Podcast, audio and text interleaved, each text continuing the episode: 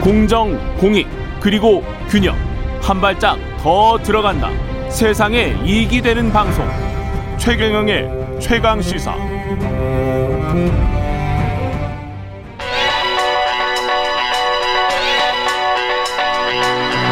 최강 시사. 박대기의 눈. 네, 박대기의 눈 KBS 박대기 기자와 함께합니다. 안녕하십니까? 네, 안녕하십니까? 예, 요소수 때문에 지난 한 일주일 동안 네. 굉장했습니다. 예. 제가 처음 아마 나와서 일주일 전에 요소수. 시간에 말씀드렸던 것 같은데요. 확실히 이게 그 기자 사회에도 공대생들이 많이 필요하다는 거를 이번 요소수 사태를 보면서 느꼈어요. 문과 사람들은 이게 왜 문제였는지 처음에 잘 인식도 못했을 것 같아요. 어, 근데 현장에 계시는 이제 화물차 기사님들께서 정말 많이 제보를 주셨고요. 예. 아무래도 이제 이걸 요소수를 직접 매일매일 쓰시는 분들은 음. 정말 심각한 문제였고 이 단지 화물차만의 문제가 아니라 예. 예를 들어서 이제 가솔린 기름을 쓰시는 분들도 주유소까지 그 기름을 석유를 운반하는 것은 다 디젤 차들이 하거든요. 음. 그렇기 때문에 만약 이게 어 실제로 문제 대란이 벌어지게 된다면은 어. 전국의 모든 물류, 뭐 주유소나 마트를 포함해서 모든 물류에 영향을 받게 되는 그런 문제이기 때문에 지금 물류에 영향을 줄, 줄 정도는 아니었죠? 예 아직은 그 본격적인 영향은 아닌데 예. 일부 지역 같은 경우에 마을버스 운행을 좀 줄인다는 그런 보도가 있었고요. 아. 저희 보도를 보면요. 예. 그다음에 일부 개인 차주, 그러니까 자기가 자기 화물차를 가지고 그렇죠. 운행하는 경우에는 워낙 요소수를 구하기 힘들다 보니까 운행을 줄이거나 포기하는 경우들이 일각에서는 있는데 예. 아직까지는 이제 전국적인 그런 뭐 물류 대란이다 이렇게 말하는 건 아직은 좀 시간이 있는 그런 상황입니다. 그것 때문에 소비자들이 배송이 뭐 지연된다거나 못 네. 받는다거나 그런 일은 지금까지는 발생하지 않고 있다. 네.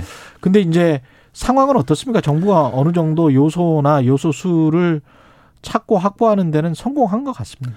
근데 아직도 많이 부족한 상황이긴 한데요. 예. 어, 시시각각으로 조금씩 좋은 소식은 들려오고 있는 그런 상황입니다. 예. 예를 들어서 이틀 전만 해도 제가 그 분석해 본 바로는 한 이틀치 정도를 정, 정부가 더 구했거든요. 전 세계에서. 음, 예. 그런데 어제까지 집계된 것을 보면 한 열흘치 정도를 더 구했습니다. 예. 원래 이제 요소가 떨어지는 것이 이달 말 정도로 예상이 됐었는데 아. 그러니까 이제 12월 상순 정도까지 쓸만한 물량 자체는 일단 확보를 한 상황입니다. 전국이 아 아니요 정부가 정부가 그러니까 정부가. 우리 우리나라 전체가 네, 예, 12월 맞습니다. 10일까지 쓸 물량은 확보가 됐다. 네 다만 이제 그것이 중간에 이제 매점 매석이라든지 분배가 잘 안 이루어져 가지고 아. 부족한 데 지역이 나올 수 있겠습니다만 어 전체로 봤을 물량은 12월 한 10일 정도까지 그러면 정부가 그때까지 좀 관리를 하면서 12월 10일까지면 그래도 한 한 달 하고도 거의 한 50일 정도 남은 거잖아요. 그죠? 사, 아, 그러니까 네. 지금이 이제 시- 11월 10일이니까요. 아, 11월 10일. 예, 30일 정도 남은 예. 셈입니다. 예. 30일 정도 남았으면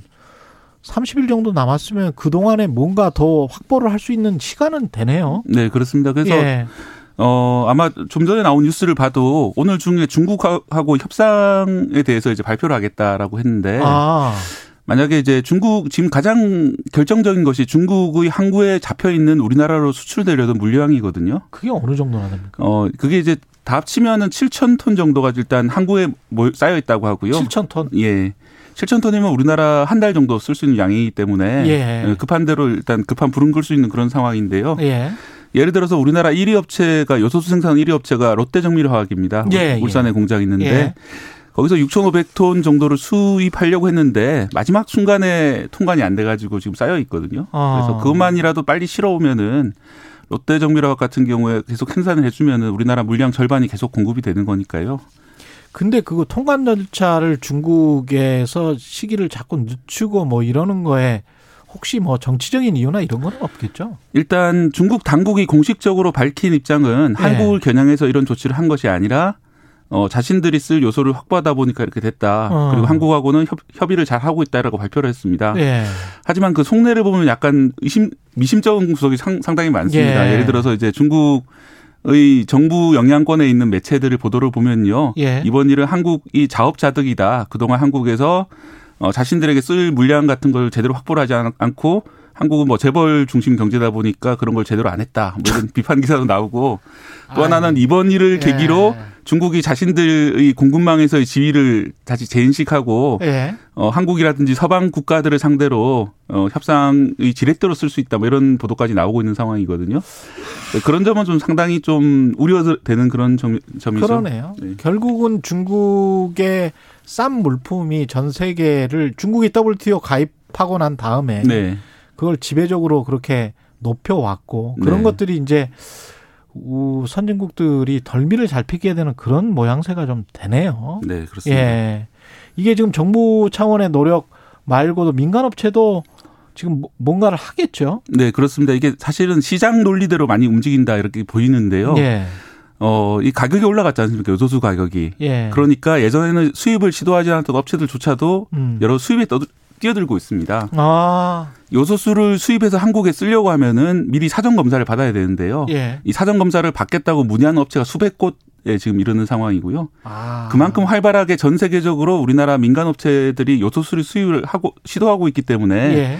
그 물량이 들어오는데 상당히 시간이 좀 걸립니다. 하지만 그 물량이 들어오게 되면은 어 결국은 요소수 대란 사태는 벌어지지 않지 않을까 그런 기대를 할 수 있는 그런 오히려 상황이고요. 그때는 또 요소수 가격이 또 급격히 떨어질 수도 예, 있겠습니다. 마치 마스크 같은 그런 상황이 예. 벌어질 수도 있는데 예. 어, 그런 우려들도 있기 때문에 정부에서는 일단 물류 비용을 지원한다든지 어. 뭐 가격을 보상해 준다든지 하는 방안을 검토하겠다고 이렇게 발표를 한 상황입니다. 민간 수입 업체에 관해서는 지원을 어떻게 합니까?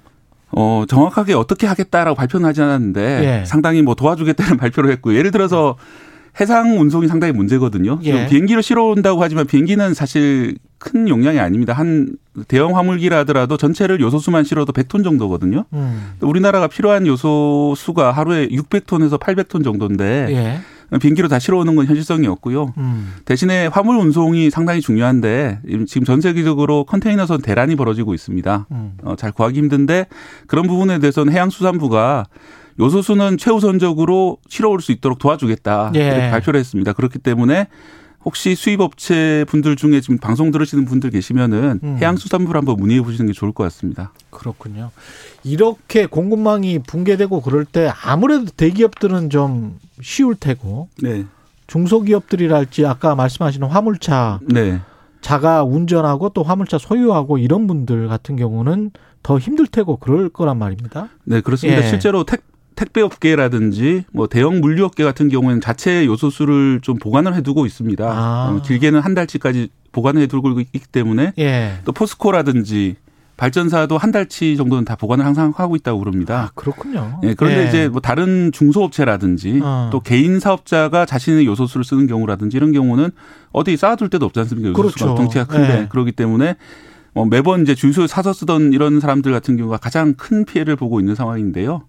그렇기 때문에 요소수 재고가 다음 달 10일 정도까지 있다고 하지만은 이걸 예. 어떻게 분배할 것인지 또 실제로 피해를 보게 되는 개인 차주분들한테 어떻게 나눠줄 것인지 이런 것도 정부가 좀 고민을 해야 될 필요가 있다고 보이고요.